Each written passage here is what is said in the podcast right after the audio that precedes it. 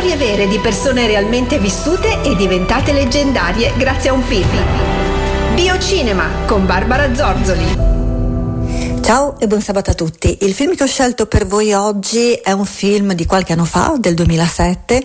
Sono sicura che la maggior parte di voi l'abbiano visto a suo tempo e per tutti gli altri si tratta di una perla assolutamente da recuperare.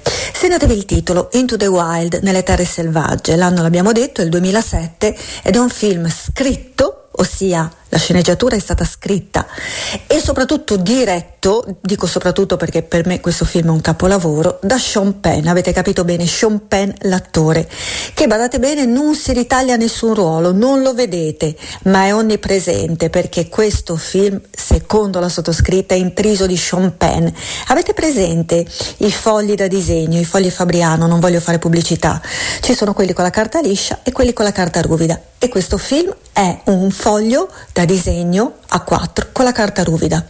Stupendo, quando disegnate su quello rimangono proprio scolpiti i colori ed è quello che succede con questo film. Grazie ad una fotografia pazzesca rimane ogni fotogramma scolpito nella vostra mente perché Sean Penn ha affidato la fotografia a Eric Gauthier eh, di cui aveva già apprezzato il lavoro nel film, anche quello bellissimo di Walter Selles, I diari della motocicletta.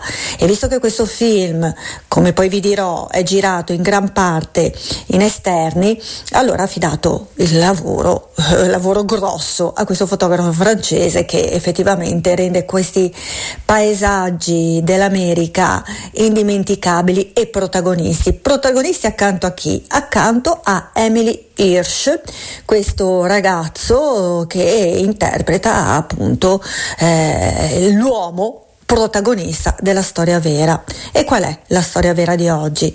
È quella di Christopher McCandles, un giovane proveniente dalla Virginia occidentale che subito dopo la laurea senza forse farlo capire ai genitori, decide di mollare tutto, un po' alla San Francesco, no? mi spoglio di tutto, ovviamente qui religione zero, e eh, andare, eh, come potremmo dire, gli viene detto che lui è un trampoliere e noi però questo non lo possiamo capire se non vediamo il film. Comunque a, a vaga, ga, vagabondare, oh mi impappino, è già la seconda volta, eh, appunto così, non dico senza meta, perché la sua meta è raggiungere le terre sconfinate dell'Alaska, proprio là, tra i ghiacci bianchi, e per farlo deve attraversare ovviamente gran parte degli Stati Uniti. Sta via due anni. Per intenderci, dove, e lo vedrete, ma non vi voglio dire tutto, ma vi dico un po', lui brucia documenti, brucia soldi, quindi vive proprio come un selvaggio, ma in realtà un selvaggio illuminato. Le sue letture sono anche quelle, quelle che hanno contribuito a renderlo tale. Colonna sonora incredibile, curata da molti brani cioè molti brani potrete apprezzare la voce di Eddie Vedder, il leader dei Pearl Jam.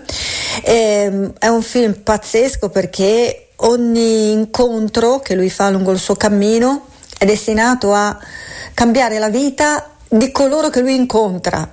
Lui è un po' come un messia, e ripeto, qua non c'è ombra di religione, c'è solo un uomo che vuole vivere a contatto con la natura nel modo più estremo possibile, quindi va proprio dentro alla natura, più selvaggia e selvatica, into the wild. Recuperate questo film perché ne vale davvero la pena, è un capolavoro di regia e io vi saluto, vi bacio e vi do appuntamento sabato prossimo. Ciao a tutti!